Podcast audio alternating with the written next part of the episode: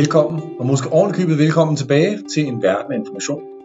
Podcasten, hvor vi undersøger, hvordan information former verden, og hvordan verden former informationen. Jeres værter er denne gang, som altid, filosof og historiker, Thomas Mikkelsen. og så er det en biolog og havforsker, nemlig mig, Rasmus.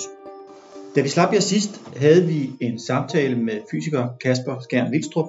Vi diskuterede, hvad eksistens er, og vi prøvede at forholde os lidt til, hvordan eksistens måske, måske ikke kan opstå ud af ingenting. Derfor er det, synes jeg, rigtig godt, at vi har mulighed for at tage endnu en samtale med Kasper om hans arbejde med kunstig intelligens. Og som du sagde på et tidspunkt, Rasmus, så kan man sige, at intelligens er noget, som vi forstår virkeligheden igennem, og det her arbejde med, hvad intelligens er, gennem at prøve at oprette en kunstig intelligens, kan måske så udsige noget om også, hvad er det så, vi forstår verden, altså eksistensen igennem. Så kunne det ikke være en indgangsvinkel til en samtale med Kasper igen? Det synes jeg absolut, det kunne. Men også ud fra det synspunkt, at kunstig intelligens jo på, på mange måder bliver fremhævet som, som løsningen på alle verdens store problemer, men også som en kæmpe trussel mod menneskeheden. Og samtidig så er det måske noget, som de fleste af os har en relativt uden opfattelse af, hvad det egentlig er. Så der tænker jeg, at det at øh, få en, en forklaring på det fra en, som ikke arbejder med andet, eller som hovedsageligt arbejder med det i hvert fald, kunne være et godt sted at starte.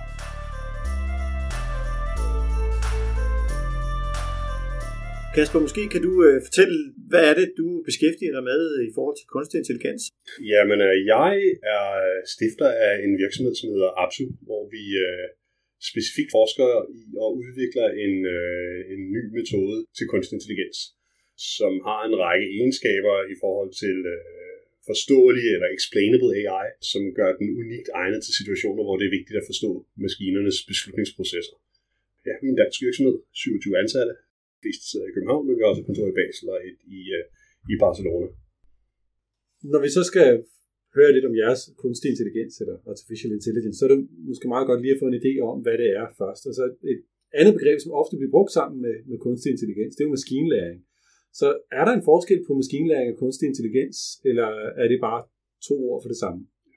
Altså maskinlæring er en, en, en delmængde af kunstig intelligens, øh, og det er en meget relevant og for tiden utrolig vigtig delmængde af kunstig intelligens. Men begrebet kunstig intelligens i sig selv er bredere end, end selve det, at maskiner kan lære.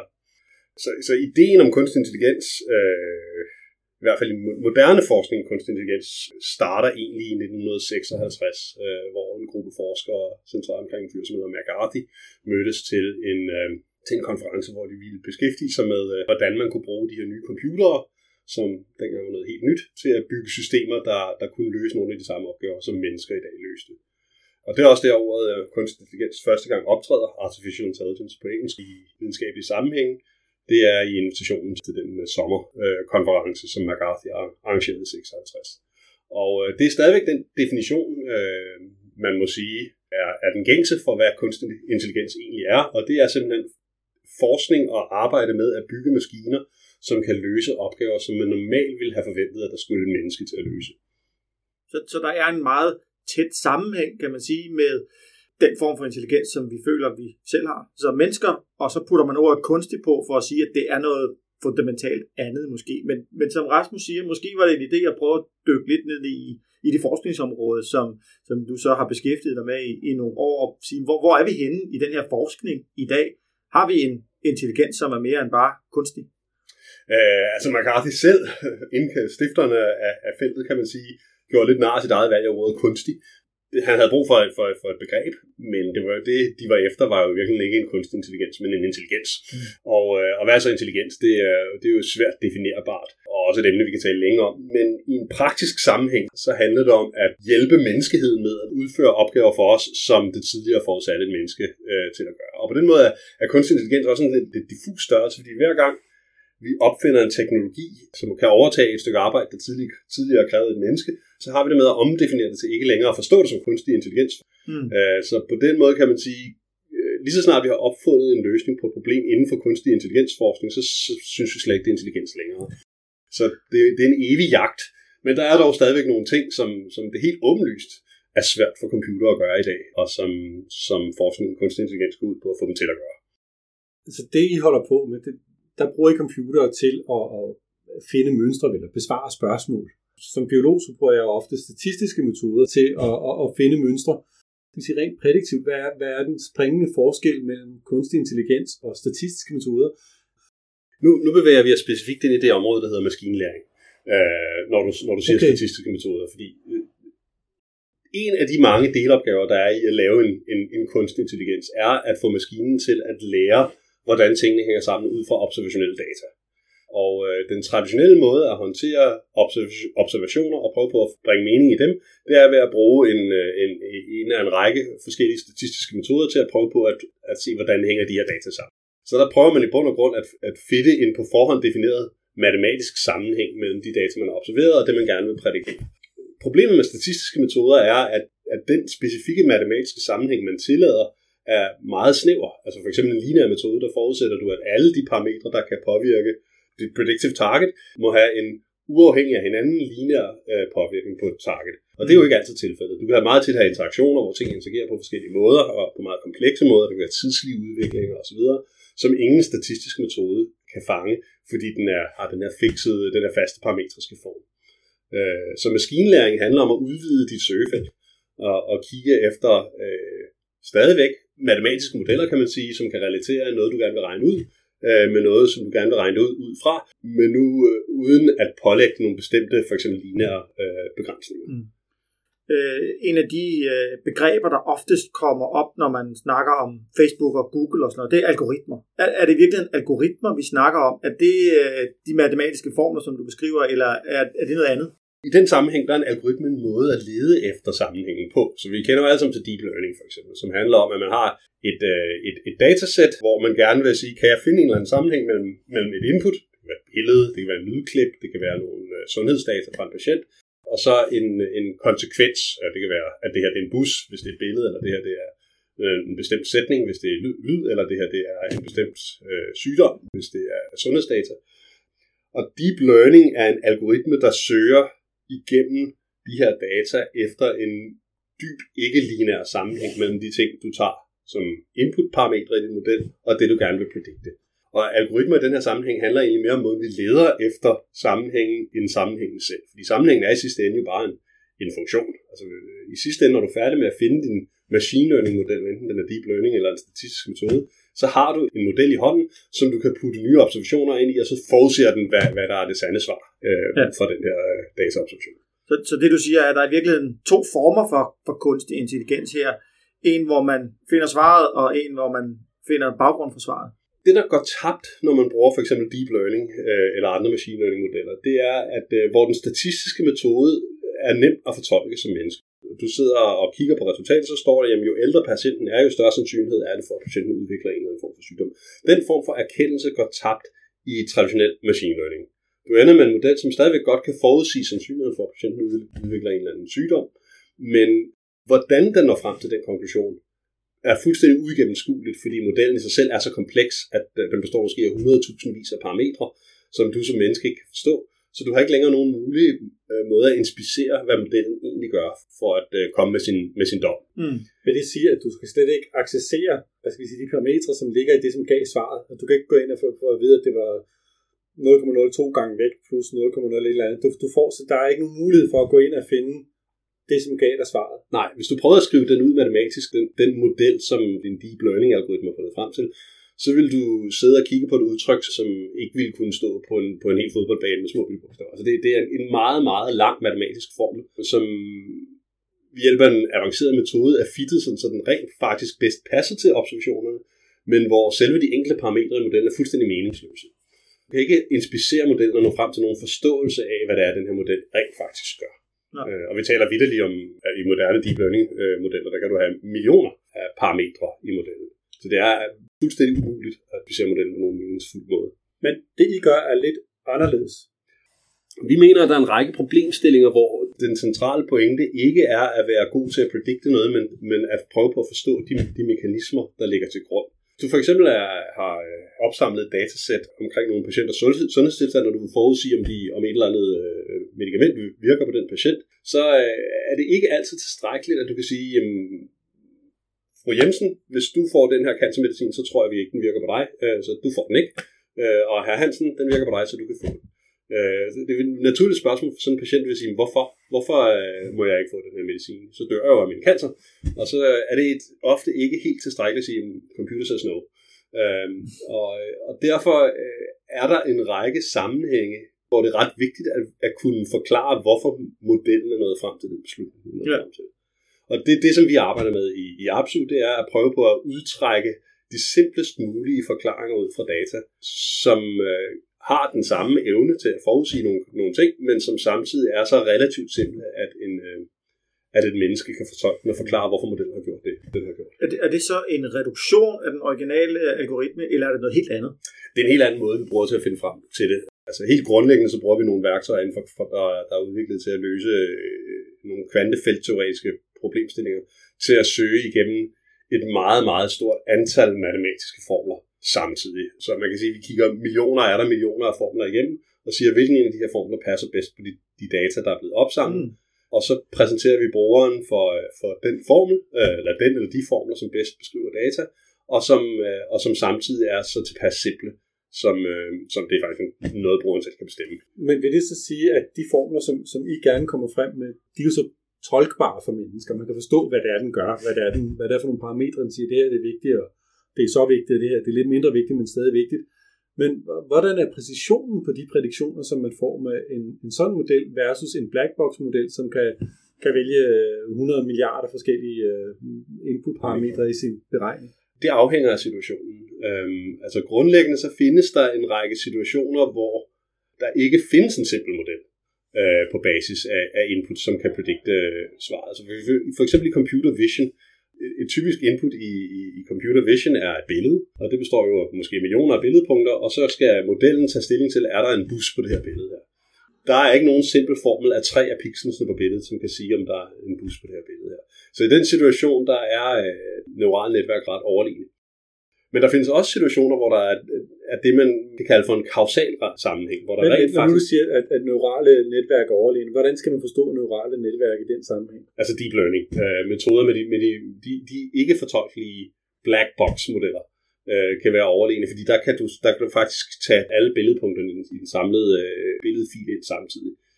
Men i andre situationer, der er der en, en, en kausal forklaring. For eksempel, lad os, lad os sige, at, øh, at en eller anden sygdom har et, øh, har et øh, genetisk ophav, øh, men, men den udtrykker sig kun, hvis du har en bestemt mutation, og du har en bestemt adfærd, lad os sige, du ryger, og du i øvrigt ikke har en bestemt anden mutation. Så nu har vi en model, som det kan aldrig blive lineær. Øh, så, en, så en statistisk metode vil ikke finde den, fordi det er ikke sådan, at øh, jo mere du ryger, jo mere syg bliver du. Der er, en, der er en mere kompleks sammenhæng. Det ene skal være tilfældet, og det andet, men ikke det tredje. Den form for sammenhæng at, øh, kan deep learning, neuralt netværk, finde frem til, men, men på en fuldstændig uforståelig måde. Så der kan du ikke fortolke, hvad der er, der sker. Og det er der, hvor vores teknologi har nogle nye egenskaber, at, øh, at vi kan simpelthen destillere den her relativt simple formel, som siger, hvis det her og det her, men ikke det her, jamen så er risikoen for at udvikle mm. en sygdom høj. Og hvis vi så skal forsøge at et eller andet sted forholde os til det oprindelige spørgsmål om, hvad, hvad kunstig intelligens er. Nu kan vi så snakke om, at der er black box og white box, og hvad vi nu skal kalde det alt sammen. Hvordan forholder det sig så til vores intelligens? Er der, er der nogle af de her metoder, der minder mere om den menneskelige intelligens, eller er alle tre væsens forskellige? Altså, øh, normalt opdeler man kunstig intelligens i to hovedgrupper. Det har man sådan set gjort lige siden øh, feltet øh, opstod der i 50'erne. Det, det ene det er det, man kalder symbolsk kunstig intelligens, og det andet er subsymbolsk kunstig intelligens. Og de to metoder relaterer sig også på hver sin måde til den måde, men, den menneskelige hjerne egentlig fungerer på. Hvis jeg nu siger til, til jer to, øh, stiller jeg et spørgsmål så som, øh, øh, hvor mange røde biler er der i Spanien? Øh, så starter der en proces inde i jeres hoved, hvor øh, I går i gang med til, hvor mange mennesker er der i Spanien, og hvor mange af dem har biler, og øh, hvor stor en procentdel af alle biler er røde, og så kan I ligesom nå frem til en beslutning, så kan I sige, at der er nok ca. 600.000 røde biler, og I kan i virkeligheden redegøre for, hvordan I nåede frem til det. Det er en kognitiv proces, ja. eller såkaldt en symbolsk proces. Hvis jeg derimod viser jer et billede af en, øh, en gul skolebus, så laver I ikke en tilsvarende proces. I det øjeblik, I ser billedet af bussen, så konkluderer I med det samme, her er der en god skolebus. I kan godt efterrationalisere og sige, men det er jo det er en skolebus, fordi den har hjul, og den har vinduer, og den er lang, osv. Men det er ikke sådan, I når frem til beslutningen om den bus. Det genkender I instantant. Det er en subsymbolsk proces, og den kan foregå i virkeligheden ubevidst. Så de to familier af kunstig intelligens metoder, de symbolske og de subsymbolske metoder, svarer groft sagt til den ubevidste processering, der foregår i vores hjerne på den ene side, og så den kognitive processering, der også kan foregå i vores hjerne på den anden side. Og det er så det, som Kahneman egentlig ville have betegnet som system 1 og system 2, måske nærmest. Det ville Kahneman have, helt klart have sagt. Og der er helt klart situationer, hvor vores hjerne er også skruet sådan sammen. Hvis du kigger på, på det visuelle cortex øh, i vores hoved, så kan du også se, at der ligger neuronerne simpelthen organiseret på en måde, som gør dem super velegnet til at lave den her massiv parallelle processering af utrolig mange billedpunkter. Hvorimod i vores neokortex, der er koblingen langt mere øh, diffus og, og bredspektret, sådan så den bliver bedre til at lave de her symbolske reasonings, som vi forstår som, som kognition. Det, der er sket de sidste øh, 15 år med, med den nyeste store landvindinger inden for, for kunstig intelligens, har alt sammen været i den sub- subsymbolske lejr. Altså det her med at genkende ting på billeder og automatisk regne proteinfoldninger ud eller nogle andre ting, hvor der ikke er nogen simple sammenhænge. Det er det, du kalder deep learning for, eller? Ja, præcis. Men, deep learning, neural, neural netværk, det er ja. to sider det samme. Men er, er der andre end jer, der er gået i gang med den her symbolske, eller? Ja, altså symbolsk med uh, kunstig intelligens har været uh, den hellige grad lige siden fælles uh, opståen og, øh, og der er blevet forsket rigtig meget i det. Jeg tror, vi har et nyt, ret unikt take på, hvordan man kan komme et stykke vej, og, og vi har også øh, vist, at, at vi kan levere nogle resultater, som har meget overbevisende predictive power, men samtidig øh, kan levere nogle så simple matematiske modeller, at, at en forsker, der arbejder med systemet selv, kan forstå, hvad det egentlig modellen siger. Det er selvfølgelig kun i nogle tilfælde. Det er, det er de tilfælde, hvor der er en egentlig kausal sammenhæng i de underliggende data. Nærmer man sig så en forståelse, tænker du, mere af, hvad intelligens så i virkeligheden er, når du siger, at der er de her to forskellige, og nu har man altså arbejdet også kunstigt med begge dele. Øh, er, er intelligens så en blanding af de to? Øh, ja, og nok et par stykker til. Altså intelligens i sig selv er et relativt uh, diffust begreb, men, men de, de processer, der foregår inde i den menneskelige hjerne, som vi groft sagt kan se på, øh, kan tænke på som, som tænkning, de har begge de her to elementer. Og igen, hvis jeg går tilbage til eksemplet, hvis jeg vidderligt viste jer et billede af en bus, så ville de meget hurtigt, uden at lave nogen som helst form for kognitiv proces, kunne fortælle mig, at det var en bus, der var på billedet. Ja. Men hvis jeg så spurgte jer, hvorfor det var en bus, så ville I ikke begynde at sige, fordi den pixel er gul, og fordi den pixel er gul, og fordi den pixel er gul. Så ville I kunne efterrationalisere en forklaring på, hvad er det egentlig, der gør, at det er en bus. Ja. Og den, den efterrationalisering, det er det, vi ser på som kognition. Så det er ret tydeligt, at de her to ting foregår i samspil i vores hjerne. Når man så har de her to forskellige AI-skoler eller kunstig intelligens skoler, samtidig med, at vi har en hjerne, som ser ud, som om den gør begge dele samtidig. Er der nogen, som prøver at kombinere de to? Ja, det, det er der, og der har ikke rigtig været så meget øh, fremgang i den, øh, i den tilgang. Der er noget med den måde, øh, de subsymboliske metoder virker på, som gør det svært at integrere dem med, med andre metoder. Man har simpelthen lavet nogle shortcuts i, øh, i den måde, man beregner de her øh, neurale netværksparametre på, som gør det svært efterfølgende at koble et system, der fungerer på en grundlæggende anderledes måde på. Så ja, det, det, det er ikke rigtig noget, der er kommet, man er kommet så langt med.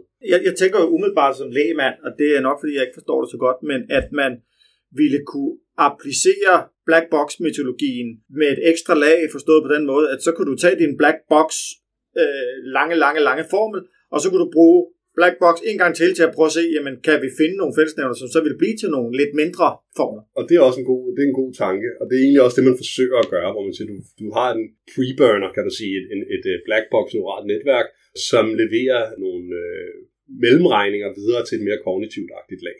Ja. Problemet med den metode er, at det er heller ikke sådan, hjernen fungerer. Der er en dyb bidirectional kobling mellem de kognitive systemer i hjernen og de visuelle systemer i hjernen. Så, øh, så vores neokortex har snablen nede, ikke bare på output fra det visuelle cortex, men alle vegne i det visuelle cortex, mm. og sender også signaler tilbage til det visuelle mm. cortex om, hey, måske du lige skulle fokusere lidt mere på de pixels herovre. Mm. Så der er en dyb øh, bidirektionalitet i det, i det samarbejde, og det kan man ikke lave, fordi de er, øh, i dag kan man ikke lave det, fordi de neurale netværk, de deep learning metoder, vi har udviklet, er sådan nogle, nogle højt paralleliserede ja. general processing units, hvor du simpelthen ikke kan koble ind. Så det går kun den ene vej, kan man sige, når man skal forsøge det her, hvor at hjernen fungerer meget mere i en proces. Ja. ja. Og det, det er der simpelthen nogle teknologiske begrænsninger, som har gjort, at man ikke har kunnet gøre endnu. Det skal nok komme. Nu sagde jeg, at der er et par stykker til, der er et par ting til, der skal til, tror jeg, før man får noget, der minder om menneskelig intelligens ud af en, af en, af en computer. Øhm, der er noget med det oplevede. Det, at, at vi kan interagere med vores verden, er et utroligt stærkt læringssystem. Så det er svært rigtigt at forestille sig en intelligens opstå i en computer, mindre den på en eller anden måde har en krop, som kan interagere med verden. Mm. Og hele det forskningsfelt hedder så reinforcement learning, øh, og er også noget, som, som har, har givet interessante resultater igennem tiden, men igen lidt dekoblet fra de andre metoder. Mm. Så jeg tror, at det er i hvert fald det bedste bud på en, på en, på en relativt generel kunstig intelligens, som jeg kunne komme op med, det var en fusion af subsymboliske neurale netværk, og så reinforcement learning metoder, og, og så de symbolske metoder, eller den, øh, den metode, som vi har arbejdet med her i Absolut. Og hvis man så ser på intelligens i menneskelig forstand, så adskiller man tit intelligens og følelser, og man ser, at det er to helt vidt forskellige ting. Anser du også det, eller er de i mennesket i virkeligheden meget mere sammenkoblet og to sider af samme sag? Og hvad betyder det i virkeligheden for forståelsen af intelligens og kunstig intelligens? Ja, altså jeg, jeg tror, følelser kan ikke dekobles fra intelligens, fordi intelligens i sidste ende handler om at prøve på at manipulere med verden omkring os. Og vores ønsker om at manipulere med verden omkring os udspringer vores følelser. Jeg, jeg kan ikke helt forestille mig, at man kan bygge en intelligens, Som ikke har følelser. som ikke har følelser, eller i hvert fald simulerede følelser. Men det må, det, det må tiden vise. det her med de forskellige typer AI, som vi så har, sådan som jeg hører dig fortælle om dem, så er det egentlig, at de er væsentligt forskellige, men at det faktisk kan lidt forskellige ting. Så det er ikke sådan, at man kan sige, at den ene er bedre end den anden. De gør bare forskellige ting. Ja, lige præcis.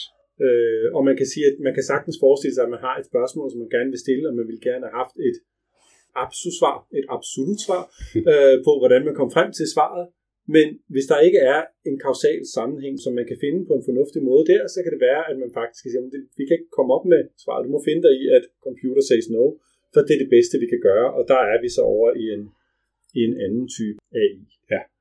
Det, øh, det er helt sikkert sandt. Det, jeg tror, der er sket, er, at vi har lavet så store landvindinger på det subsymboliske område, at vi tror, at der er en række af de problemstillinger, som vi kan løse med neurale netværk, som er så komplicerede, at de ikke vil kunne løses symbolsk, men hvor vi i virkeligheden tager fejl, hvor der findes simple symbolske forklaringer. Jeg plejer at bruge en, en, en, en metafor eller et eksempel, som, som kommer fra astronomi, hvor øh, Tycho Brahe, øh, dansk astronom, har lavet en masse observationer af, af Mars' øh, bane omkring øh, jorden, eller omkring solen, og de øh, data endte så i hænderne på hans student, Johannes Kepler, som, øh, som kiggede på de data i rigtig lang tid, og så kom man frem til nogle relativt simple, elegante matematiske formler, som vi i dag kender som, som Keplers love, øh, som siger, at de er ellipsoide baner, som, som, som planeter øh, bevæger sig i. Det var svært. Det krævede øh, ret meget øh, brainpower af Johannes Kepler at se, at det var det, der skete i de her Mm. data her. Hvis Johannes Kepler havde haft et neuralt netværk, så havde han måske været fristet til at tage Tycho Brahes data, og så øh, fitte sit neurale netværk på det, og så ville han have nået frem til en million parameters øh, lang model, som var ganske aldeles fremragende til at predikte Mars' bane. Og så ville han måske have slået sig tilfreds og sagt, okay, nu øh, det er utroligt kompliceret, Mars' bane er fuldstændig uforudsigelig, men ved hjælp af det her meget avancerede neurale netværk har jeg lavet en model, som alligevel kan prædiktere, hvordan Mars kommer til at bevæge sig. Det havde jo ikke været så godt. Så havde vi... Kommer an på, hvad man skal bruge det til. Ja, jeg vil sige, Johannes Keplers lov var så det, der inspirerede Newton til at lave sine teorier om universel gravi- gravitation, som så i sidste ende endte med at starte hele den øh, moderne videnskabelige Ja. epoke, industrielle revolution. Så man kan sige, videnskab er, er lag af forståelse bygget om på hinanden. Ja. Jeg synes grundlæggende, at vi som menneskehed og som forskere måske i særdeleshed bør være påpasselige med de her black box modeller. Og lade være med at tage, slå os til tåls med, at øh, det er godt nok at, Mm. at fitte en black box model. Fordi jeg tror, vi misser nogle gange nogle muligheder for at rent faktisk at føre vores videnskabelige forståelse af verden omkring os fremad. Fordi vi giver op for hurtigt. Vi, vi har ligesom nået det første mål, nemlig at forudsige et eller andet. Ja. Men forståelsen, den springer vi lidt henover.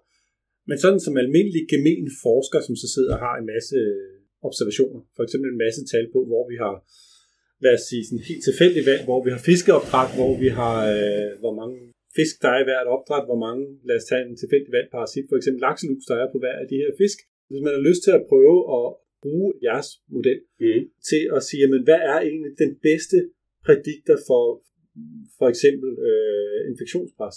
Ja. Hvordan går man frem? Først og fremmest skal du sikre dig, at dine data er i en, en tilstand, hvor machine learning overhovedet giver mening. Og her taler vi om øh, superviseret machine learning, øh, og det vil sige, at øh, hvis du kan forestille dig som, som en tabel, tabulære data, jamen så er du også klar. Du har en række observationer, hvor hver ved at række repræsenterer en observation, som du gerne vil predikte, så er du egentlig i mål. så kan du nemt applicere en machine learning, øh, hvilken som helst machine learning metode til de data, herunder også vores. Og det, det synes jeg da bare, du skal prøve, fordi vi har faktisk et fuldt frit og gratis øh, system til rådighed for alle forskere. Så længe til, til ikke-kommersielle formål, så, øh, så kan man frit bruge vores teknologi til at analysere den form for data. Og så øh, kan man jo få syn for savn. Det kan være, at systemet kommer til, at den bedste, bedste model, jeg kan finde, det er en lineær model, som minder om den, du ville have fundet, hvis du havde lavet en lineær regression på det samme. Øh, men det kan også være, at den kommer og siger, at der findes en, en uh, interaktionsmodel, hvor de her parametre interagerer på en måde, som du måske ikke havde, havde forudset. Og så er der jo ny viden der. Kan jeg, kan jeg tillade mig lige at trække den over en filosofisk retning igen? Eller, øh... Ja, okay, men uh, go ahead, Thomas. ja, lad os filosofere. ja, nej, men det er fordi, jeg, jeg, jeg holder lidt fast måske i den her, nu lavede vi den her opdeling før med, med intelligens og, og følelser, og jeg tænker, et andet element, som måske hænger sammen her, og som vi også forholder os til som mennesker, det er jo, at vi værdisætter vores viden på den ene eller på den anden måde. Og der tænker jeg også i, intelligent, øh, i, i kunstig intelligensforskning, arbejder man da også med rent faktisk at se på nogle af de svar, der kommer ud af både black box og white box teknologien. Hvordan er computeren i stand til at sige, der er et svar, der måske er bedre end det andet, hvis der kommer flere svar? Taler vi her om sådan bedre i en eller anden form for etisk, moralsk forstand, eller bare bedre i form af mere korrekt beskrivelse af, af de data, ja, der men, men i virkeligheden er det jo begge dele, for jeg ser det som to sider af samme sag, men jeg tænker, i udgangspunktet, når man laver en kalkulation, en formel, så har det enkelte svar i forhold til et andet svar, det er jo lige godt. Sådan forholder det sig jo ikke, tænker jeg, for os som mennesker, når vi er i verden. Der er der nogle svar, som vi synes er bedre og vigtigere end andre, så det er jo det her med at kunne forholde sig til mængden af svar i forhold til hinanden, og specielt når der kommer måske flere svar ud af det. Nu snakker vi selv om cancerpatienten før, mm. jamen øh, selvom der er 99 svar, der siger nej, så er jo vi mere interesseret i det ene svar, der siger ja. Øh, hvordan vægter man så alle de her i forhold til hinanden? Arbejder man i kunstig intelligensforskning også med at prøve at værdisætte øh, svarene? Ja, ja, det findes der relativt enkle metoder til at håndtere. Den tekniske term for den situation er en, er en binær klassifikation. Så du er interesseret i at sige, udvikler du den her cancer, eller gør du ikke? Og det, du i virkeligheden er interesseret i, det er en sandsynlighed. Så alle modeller vil være der vil du forsøge at, at sikre dig, at modellen bliver så god som muligt til at korrekt at sige, hvad er sandsynligheden for, at du udvikler den her sygdom her. Mm. Det, det er en relativt øh, almindeligt anvendt efterprocessering at sige, jamen, hvor vil du så sætte din grænseværdi?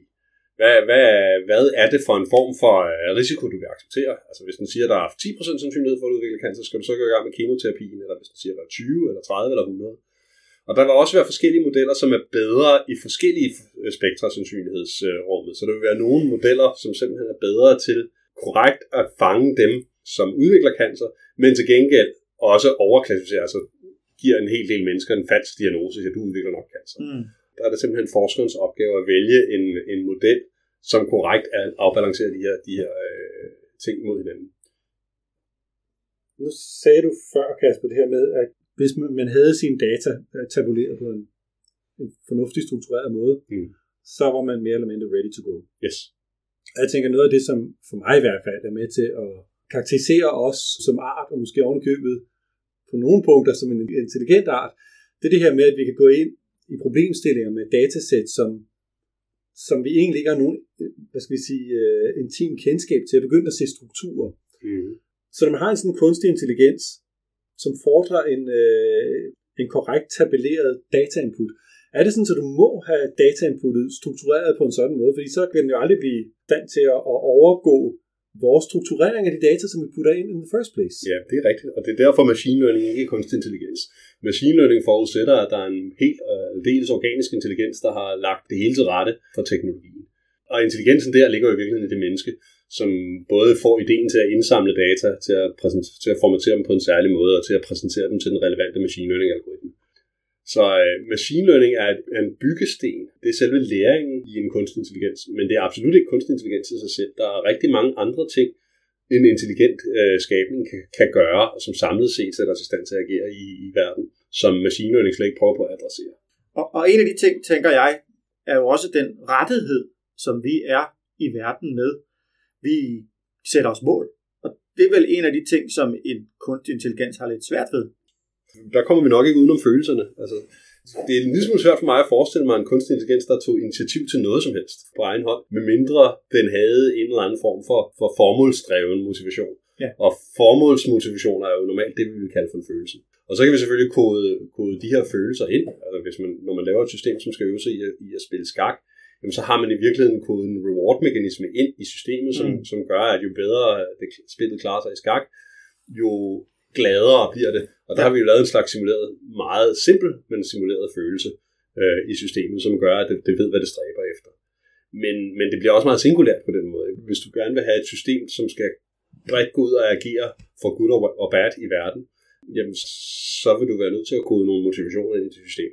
Og ikke bare vil du blive nødt til at kode med, i hvert fald hvis det skal ligne et menneske, så noget af det, som, som vi har, har diskuteret os frem til, at noget af det, som karakteriserer et menneske, er, at dets handlingsmønstre er ikke prædikerbare, men genkendelige, så du har en idé om sådan cirka, hvad det vil gøre, men ikke nøjagtigt, hvad det vil gøre. Mm. Det vil sige, at du kan ikke have et statisk belønningssystem, hvis du skal have noget, som ligner menneskelig motivation, vel? Nej, altså jeg tror i sidste ende, så, øh, så er vi over i noget bevidstheds, bevidsthedsfilosofisk her. Altså, hvad er det egentlig, der, øh, der motiverer os til at gøre de ting, vi gør i verden, og ønsker at opnå de ting, vi opnår øh, hver især og sammen. Og der er vi jo meget, meget langt, både filosofisk fra at forstå, hvad, hvad vi overhovedet selv er for nogle størrelser, og derfor selvfølgelig endnu længere fra at kode den form for øh, mekanismer ind i et system, som vi, som vi skaber. Vi diskuterede lidt tidligere i dag interaktionen mellem forskellige størrelser. Du snakkede om reward øh, eller belønningsmekanismer før, og, og du snakkede så tidligere i dag om, at hvis man havde øh, tre uafhængige størrelser, som påvirker hinanden, så ville der virkelig være et uendeligt øh, antal øh, mulighedsudfaldsrum. Øh, så man kunne forestille sig, at hvis der var øh, indkodet tre forskellige reward-belønningssystemer, jamen så kunne man i virkeligheden heller ikke forudsige. Så var singulariteten, som du snakker om før, den var væk. Mm. Udvikler vi så en bevidsthed, hvis der er tre forskellige award-systemer? det er en interessant tanke.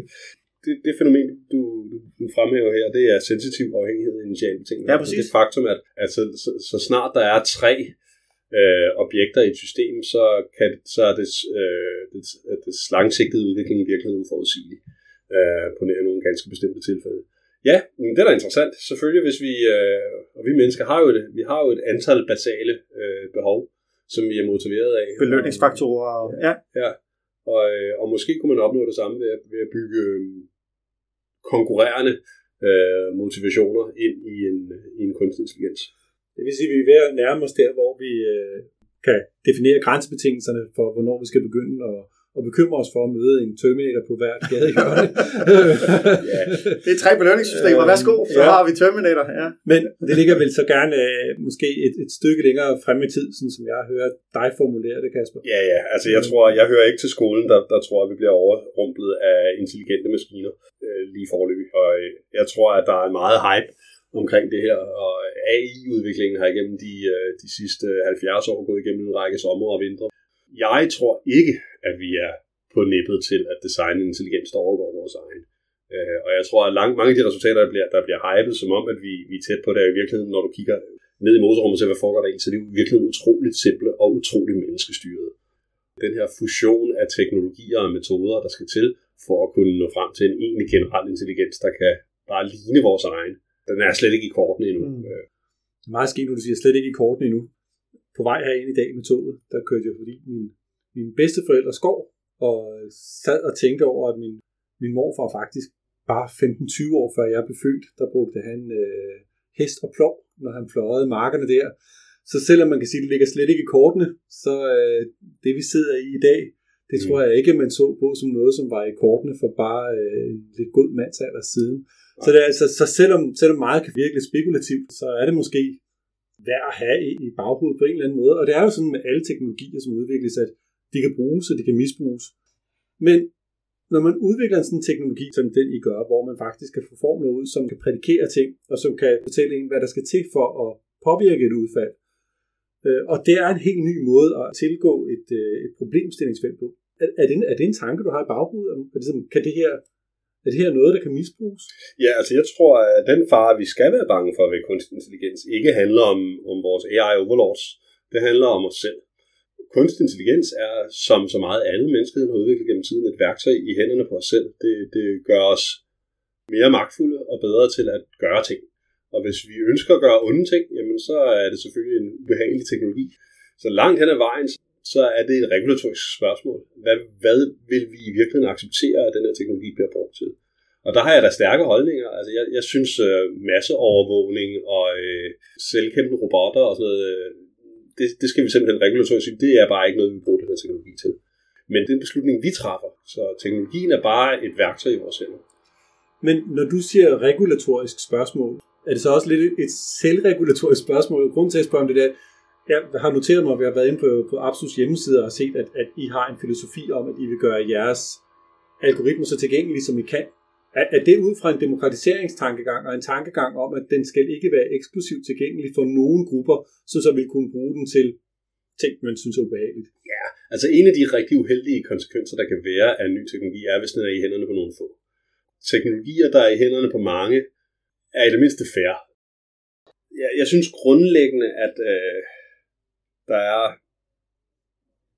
tre problemstillinger med kunstig intelligens, som, som det er vigtigt at forholde sig til. Øh, og den ene, den berører vi, det, det her med øh, den her superintelligens, som i princippet er en eksistentiel trussel mod menneskeheden.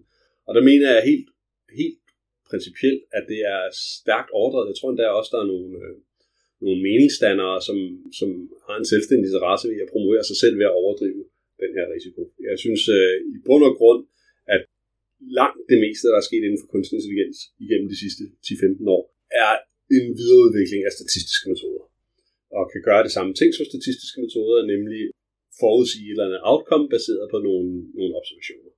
Og det i sig selv er og bliver bare et værktøj i hænderne på nogle kloge mennesker. Så den, øh, den bekymring deler jeg simpelthen. Den anden problemstilling er i virkeligheden, at jeg tror at nogle gange, at de her statistiske eller superstatistiske metoder, som, som blackbox uh, machine learning er, har en lidt fordummende effekt på os som forskere og videnskabsfolk. Mm. At vi opgiver simpelthen forståelsen for tidligt, fordi vi mm. ikke længere behøver det. Vi kan sætte de her super magtfulde mønstergenkendelsesmotorer til at genkende nogle mønstre, som vi så ikke kan forstå.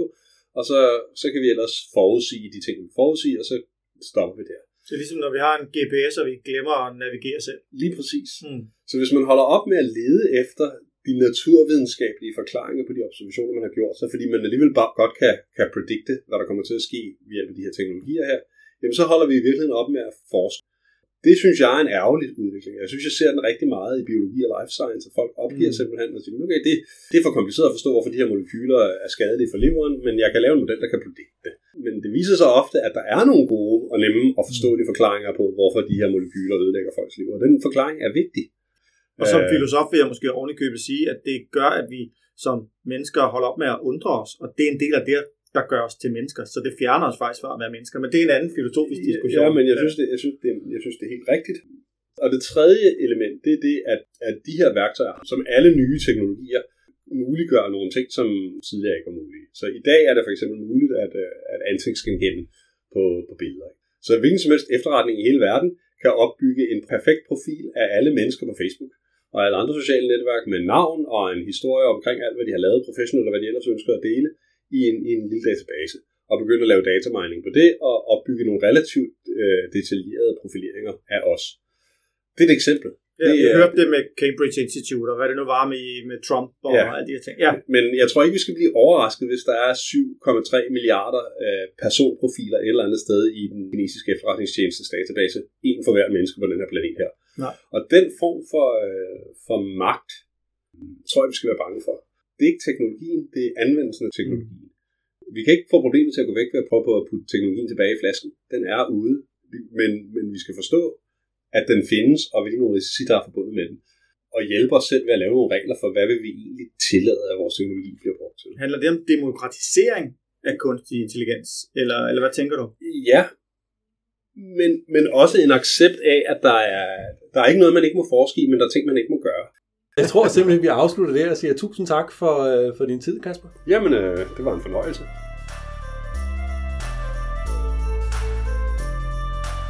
Nå, Rasmus, hvad tænker du? Fik du en øh, bedre forståelse af, hvad kunstig intelligens og, og intelligens er, efter at snakke med Kasper? Jeg fik en bedre forståelse af, hvad kunstig intelligens er. Jeg er ikke helt sikker på, at jeg bliver meget klogere på, hvad intelligens egentlig er. Vi har snakket meget om maskinlæring, og så har vi snakket lidt om, at maskinlæring bliver brugt som en del af en kunstig intelligens, hvor den kunstige intelligens bliver defineret mere ud fra, hvad den gør, end hvad den er. Og det er måske derfor, at man ikke helt får hvad skal vi sige, samme konkrete øh, idé om, hvad den kunstige intelligens egentlig er for en størrelse. Ja, men det, det, det kan jeg godt give dig ret i. Det første, jeg, jeg nok bider mærke i i forhold til at forstå kunstig intelligens, det er den her opdeling mellem to sådan ret forskellige artede former for kunstig intelligens.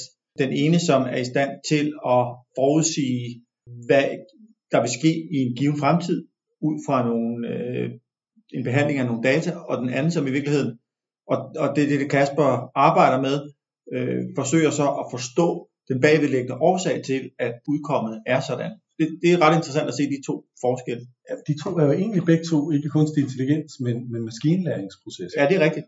Og der kan man sige, at det var vældig, vældig spændende øh, og interessant. Måske særligt for en, som, som arbejder meget med data selv, fordi han fik sat forskellen på de her symbolske og subsymbolske maskinlæringsprocesser op så klart. Der blev det vældig tydeligt, hvad man egentlig ønskede at, at bruge. For det er klart, at hvis man kan bruge en symbolsk maskinlæringsproces, som altså giver dig et forståeligt, et forståeligt udtryk for en sammenhæng, så vil det jo være kundskabsmæssigt helt klart at ønske frem for en subsymbolsk maskinlæringsproces, som giver dig en uforståelig formel, men som hjælper dig til at kunne prædikere noget.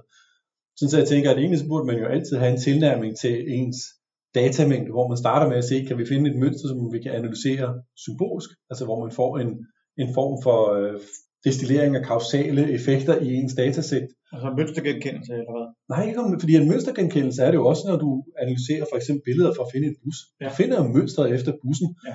Øh, men det, som jeg egentlig som, som fagperson, altså som biolog, er interesseret i, det er at vide, hvad er effekten for eksempel af en behandling af øget temperatur eller af bestråling, eller hvad har vi her. Og der ønsker jeg jo at se på den kausale effekt. Altså hvis jeg gør sådan og sådan, hvad er effekten så? Ja. ja. Og der ønsker man at få en, en forståelig ligning ud, som siger, at når, hvis du tager din lakselus for eksempel, og udsætter den for højere temperatur og bestråling og øh, andre typer stress, hvad sker der så for eksempel med, lad os sige, deres transposomaktivitet? Og der ønsker jeg et udtryk, som fortæller mig, at når temperaturen det gjorde ikke en skid, men når du kom med, med masser af ferskvand, så fik du aktiveret transposomer, og hvis du også bestråler, men så gik det endnu værre, så øh, gik transposonerne helt amok. Og der ønsker jeg at få en eller anden form for kvantitativ hvad skal jeg sige, model, som fortæller mig, hvad der er vigtigst. Og det vil jeg kunne få med den symbolske, altså med Absus tilnærming, men ikke hvis jeg brugte et neuralt netværk. Der vil jeg bare få en ligning ud, som kunne prædikere, hvad effekten ja, det vil, øh, vil være. Svar, om ja. så må sige.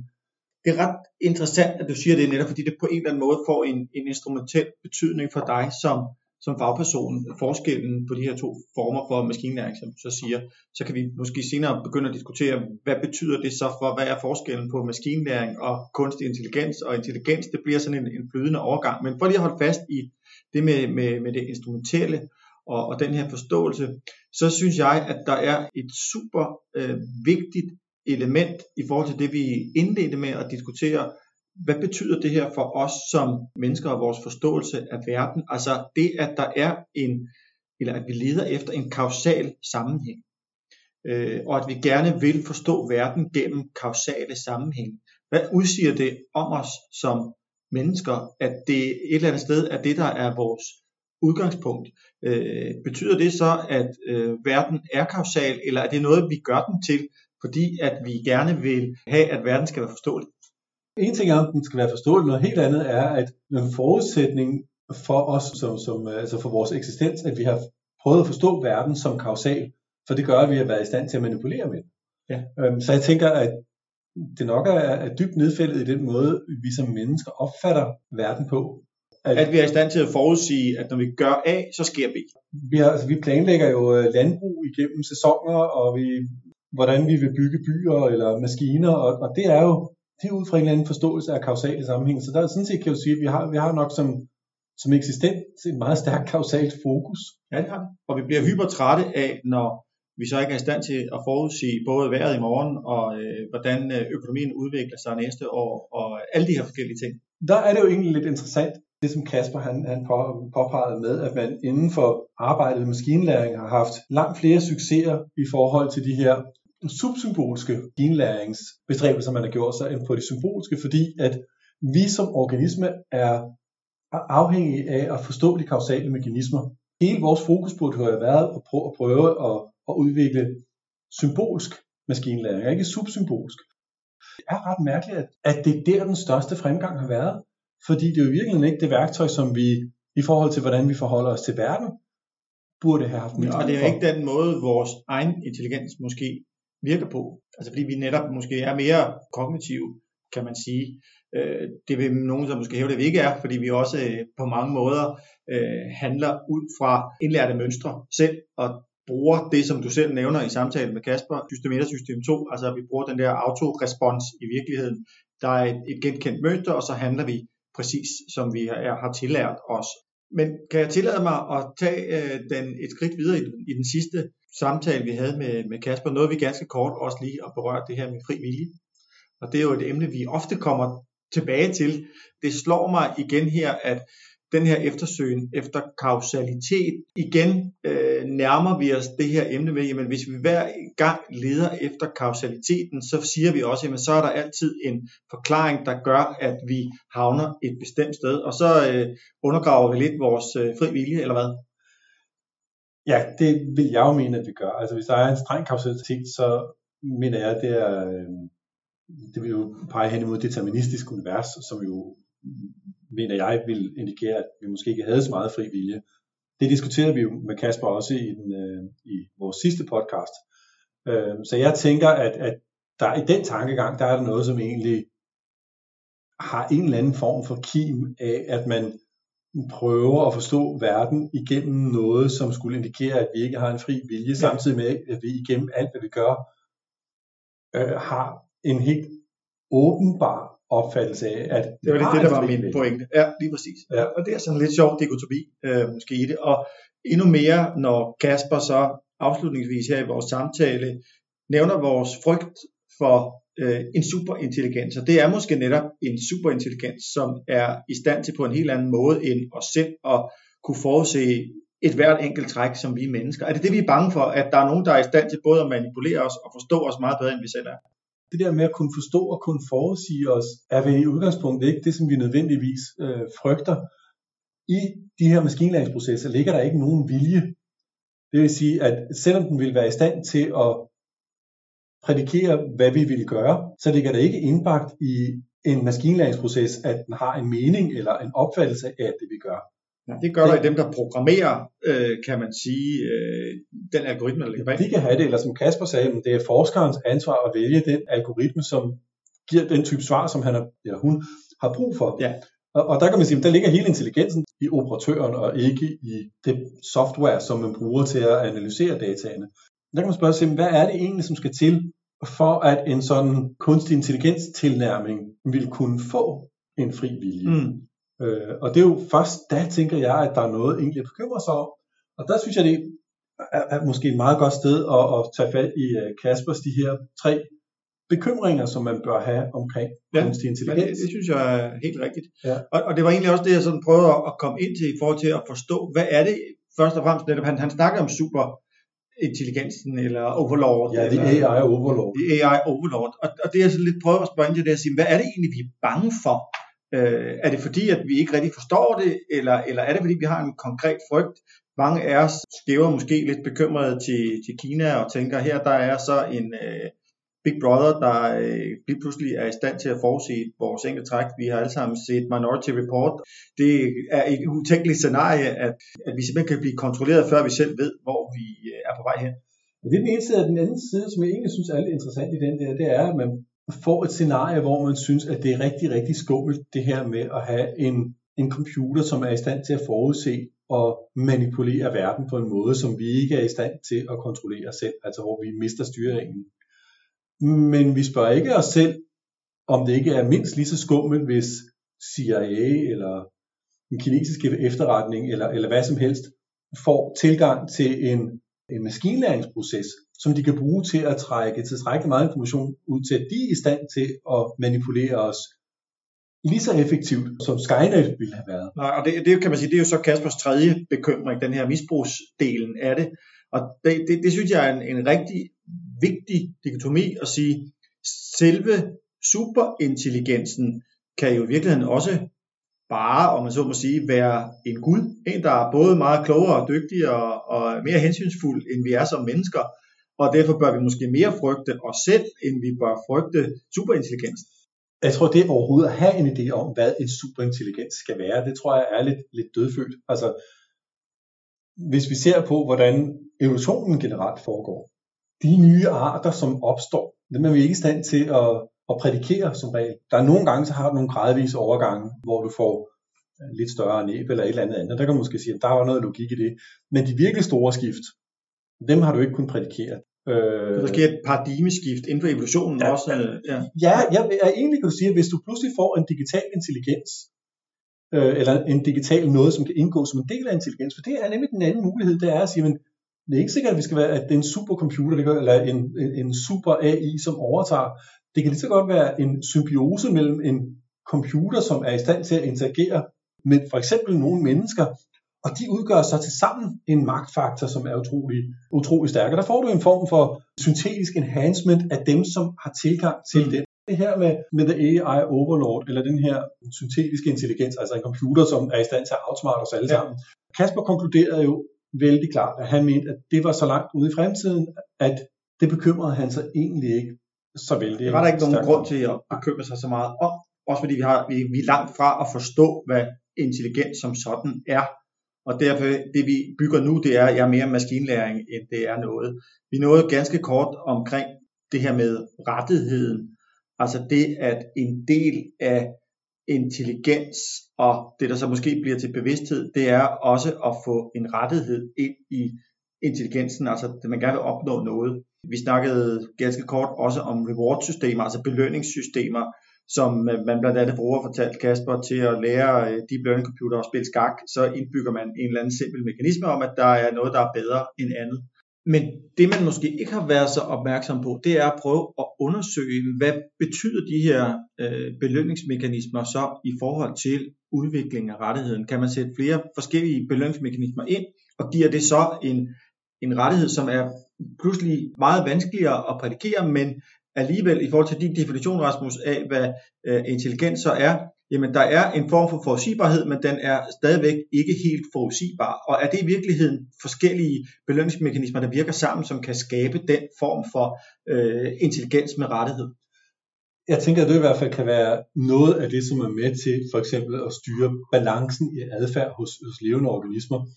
Og sådan set så mener jeg helt klart, at det er et, et vigtigt sted at starte. Og øhm, nu, vi har jo faktisk lavet en model for, hvordan et jeg kan konstitueres og formes. Og jeg tænker, at den model er konceptuelt temmelig anderledes end, end den model, som ligger nedenunder det at lave maskinlæring i sig selv. Ja, det er det. Og det er jo ikke sikkert, at vores model er korrekt. Men hvis den model faktisk viser sig at være korrekt, så kan den måske give os en pegepind omkring, hvad det er, som skal til for at generere et jeg, som har noget, som kan minde om en fri vilje. Altså i hvert fald har noget, som kan, kan generere et ønske om at gøre noget frem for noget andet. Og det kan måske være en form for brækstang, som gør, at man pludselig går fra at sige, at vi forstår ikke bevidsthed, til at sige, at her er faktisk fat i noget, som kan programmeres og som kan modelleres, og som måske kan vise sig at være en form for kvantesprang, en form for paradigmeskifte i at forstå bevidsthed.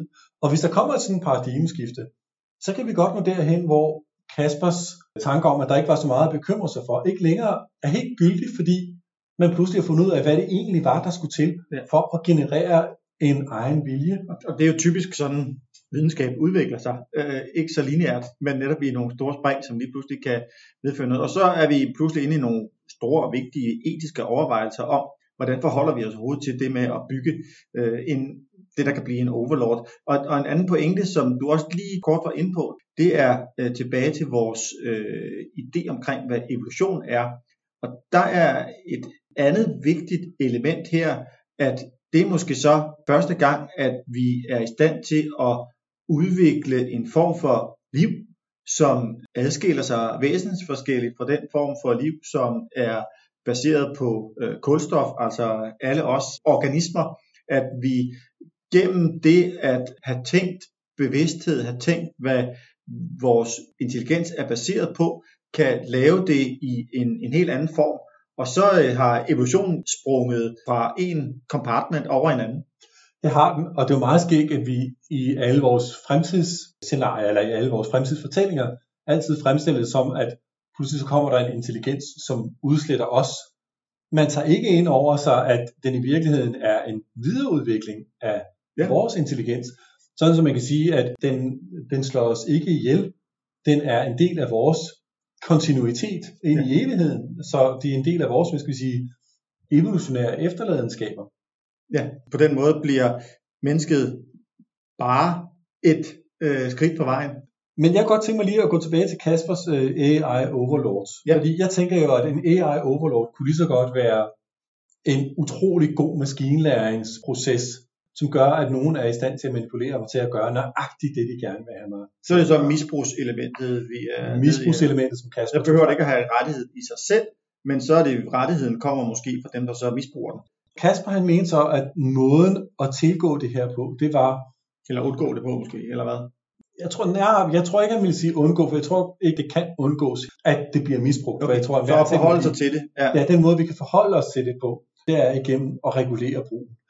Hvad tænker du om et sådan tankesæt? Kasper nævner selv, at demokratisering og åbenhed omkring det her måske er et første skridt øh, til at sikre sig. Det er en form for regulering, jeg godt kan se være væsentlig. Men er det ikke også en magtregulering, altså en regulering, som, som bare giver mange mennesker den samme magt, som man kan sige, hvis man havde taget det, oversat det til, til en krigsterminologi, så ville det være det samme som at sige, at for at forebygge misbrug, så giver vi alle mennesker atomvåben. Jo, det er det. Det er jo også noget med så at prøve at sætte de forskellige scenarier, som jeg ser dem, op over for hinanden og sige, at nogle få er i stand til at styre mange ved at have adgang til et bestemt apparat, om det så er en kunstig intelligens eller det er en atombombe, det, det, det giver et scenarie. Hvis vi siger, at vi ikke er i stand til at undgå, at der er en form for spredning og udvikling, er det så bedre, at vi siger, så skal vi hellere alle sammen være i stand til i virkeligheden at kunne forstå og udvikle og arbejde med det her, så det ikke bliver et middel i, i hænderne på de få. Men jeg er enig med dig, at det er ikke bare lige at sige, at det ene er nødvendigvis bedre end det andet. Jeg tænker, at Kasper måske har ret i, at det er det eneste, vi kan gøre. Det var for så vidt ikke, han, han sagde ikke det, han sagde, at vi måtte regulere. Jeg tænker, at regulering er nok det eneste, vi kan gøre. Men man kan sige, at reguleringen omkring atombomber for eksempel har jo gået den modsatte vej af demokratiseringen. Den er gået på, at det her det holder vi til de få. Det jeg synes, der er interessant i, i snakken omkring demokratisering, det er at sige, hvis vi nu, når vi snakker kunstig intelligens, siger, jamen altså, der bliver nødt til at være en generel åbenhed. Diskussionen er der jo også nu omkring øh, Meta, Metaverse, Facebook, skal de lægge øh, deres resultater frem, hvad de bruger. Det er jo et krav fra EU for eksempel. Og det er sådan lidt den samme diskussion. Og så forestiller jeg mig, at den bedste måde at håndtere misbrug, eller forebygge misbrug af kunstig intelligens på, det er igennem bevidst og fornuftig brug. Der er det jo ganske øh, jeg ved, næsten lidt... Hvem skal definere det? ja. Jo, når man, det der tænker jeg, det vil, det vil jo selvfølgelig variere alt efter, hvem, alt efter det synspunkt, man ser det fra. Men der er det jo lidt et tankekors, det som Kasper påpeger med, at mange af de her maskinlæringsalgoritmer næsten kan være lidt fordummende i sig selv. De hjælper ikke til, at vi bliver mere dannede og mere oplyste organismer, men gør faktisk, at vi bare er i stand til at manipulere uden at forstå, hvad vi gør. Mm. Det borger jo ikke for, at vi skal have en klogere tilgang til kunstig intelligens. Nej, det var hans anden advarsel. Jeg tænker, at vi oplever det jo nok i virkeligheden alle sammen, mine egne børn også, i forhold til brug af sociale medier og den måde, man et eller andet sted bliver styret på til at komme tilbage til de samme kattebilleder øh, hver eneste gang, fordi man har set på dem, og det giver en eller anden form for tilfredsstillelse. Det er tilbage til vores belønningsmekanismer fra før, at når øh, algoritmen har fundet ud af, hvad der giver os glæde her i livet, så bliver den bare ved med at øh, give det til os, og så bliver vi glade. Så bliver vi fastholdt i en eller anden ligegyldighed i virkeligheden over for noget som helst i verden, andet end det, som giver os den her umiddelbare lykketilfredsstillelse. Men øh, hvis man sådan skulle prøve at opsummere, Thomas, fordi meget af det her, det bliver jo lidt sådan højpandet og lidt øh, overordnet, jamen, så skal man forholde sig sådan, at vi skal regulere, og vi må danne os. Øh, helt sådan konkret nede på jorden den viden, som du har fået om, hvad maskinlæring er, hvad kunstig intelligens er, betyder det noget i din hverdag? Eller er det bare noget, som du snakker om på en podcast, og så lægger du det på hylden, og så øh, var det det? For mig er det at forestille sig at forstå mere om, hvad kunstig intelligens er, faktisk et vigtigt skridt, også for lidt at forstå, hvordan jeg selv omgås med verden. Det handler jo om blandt andet at forstå, hvad bevidsthed er, hvad det er, jeg selv responderer på. Det er at forstå de her algoritmer som en del af det, jeg omgiver mig med. Jeg er selv består måske af algoritmer, og hvis der så er en form for programmeret kunstig intelligens, som forstår den måde, jeg håndterer min omgang med verden på bedre end mig, jamen så bliver jeg i virkeligheden styret. Så det overhovedet at forstå den måde, vi håndterer vores sanseindtryk, vores omgang med verden, ved at forstå, hvad kunstig intelligens er. Det synes jeg for mig er vældig væsentligt, fordi det måske også kan gøre, at jeg bliver mere bevidst om, hvor møder jeg det her i min hverdag. Nu har vi snakket om sociale medier, det er et sted, og det kan måske også gøre mig en lille smule bedre til så at modstå det, når jeg møder det, fordi jeg er bevidst om, at det kommer. For mig der er det, øh, der, der bliver det vældig sådan konkret anvendeligt på to punkter. Så det ene er selvfølgelig, at det er at blive bevidstgjort om, at der findes nogen klasser af maskinlæringsprocesser, som faktisk kan hjælpe mig til at analysere datasæt, som jeg ellers er vanskeligt ved at analysere, og som kan give mig forslag til kausale sammenhænge. Det er, det er operativt værdifuldt som forsker. Så det synes jeg har været en, øh, en vældig sådan konkret... Så du har fået et værktøj, kan man sige, øh, lidt bedre. Ja, jeg har ikke, nu har jeg ikke haft tid til at prøve det endnu, men jeg kommer til at prøve det som værktøj og se om, se om det hjælper mig nærmere en forståelse af, af nogle datasæt. Og den anden ting, som jeg synes har været vældig, vældig som skal sige, konkret i det her, det er, at, at vi jo, som, som jeg sagde før, har arbejdet med den her bevidsthedsmodel over et stykke tid, altså hvad det er, som genererer vores, vores jeg, om man så må sige, ja. og vores bevidsthed. Og har hele tiden tænkt, at det er måske egentlig lidt sådan, lidt højpandet og lidt flyvsk, og måske lidt sådan, lidt, ja, lidt fortænkt og lidt ikke specielt, altså lidt ja. uanvendeligt egentlig. Mm. Og så i en sådan samtale som den her med Kasper, hvor, hvor det bliver ganske tydeligt, at, at hvis en sådan model faktisk fungerer, så kan man gå fra at have noget, som bare er maskinlæring, til noget, som faktisk måske kan blive en AI, som er i stand til at generere en drift, en vilje, ja, en rettighed. retning, ja. ja, en rettighed selv. Og jeg tænker, at ikke nødvendigvis, at det er ønskværdigt, at vi klarer at generere det. Men jeg tænker, det er ønskværdigt at vide, hvad det er, der skal til for at generere det. Også for at være i stand til at forberede sig selv og samfundet mentalt på, hvilke typer effekter det vil have. Mm. Så på en eller anden måde, så gik det fra at være noget, som jeg tænkte var en lidt højpandet øvelse, som jeg kunne have lidt vanskeligt ved at, at forsvare og bruge en hel masse tid på, til at være noget, hvor jeg tænker, at det er faktisk måske værd at bruge tid på. Og så kan forståelsen måske så forhåbentligvis også hjælpe os til at have en mere kvalificeret samtale øh, med hinanden.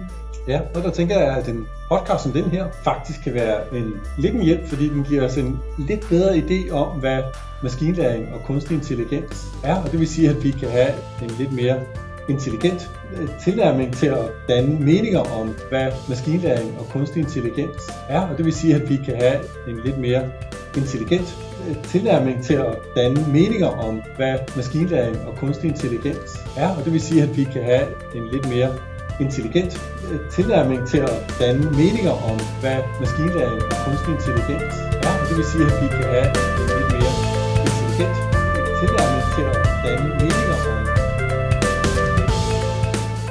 Tak fordi du lyttede på podcasten En Verden af Information med Thomas Nygaard Mikkelsen og Rasmus Skjern Hvis du gerne vil kontakte os, så må du meget gerne det. Det kan du gøre ved at sende os en mail på feedback at information-continuum.com eller ved at melde dig ind i vores Facebook-gruppe En Verden af Information.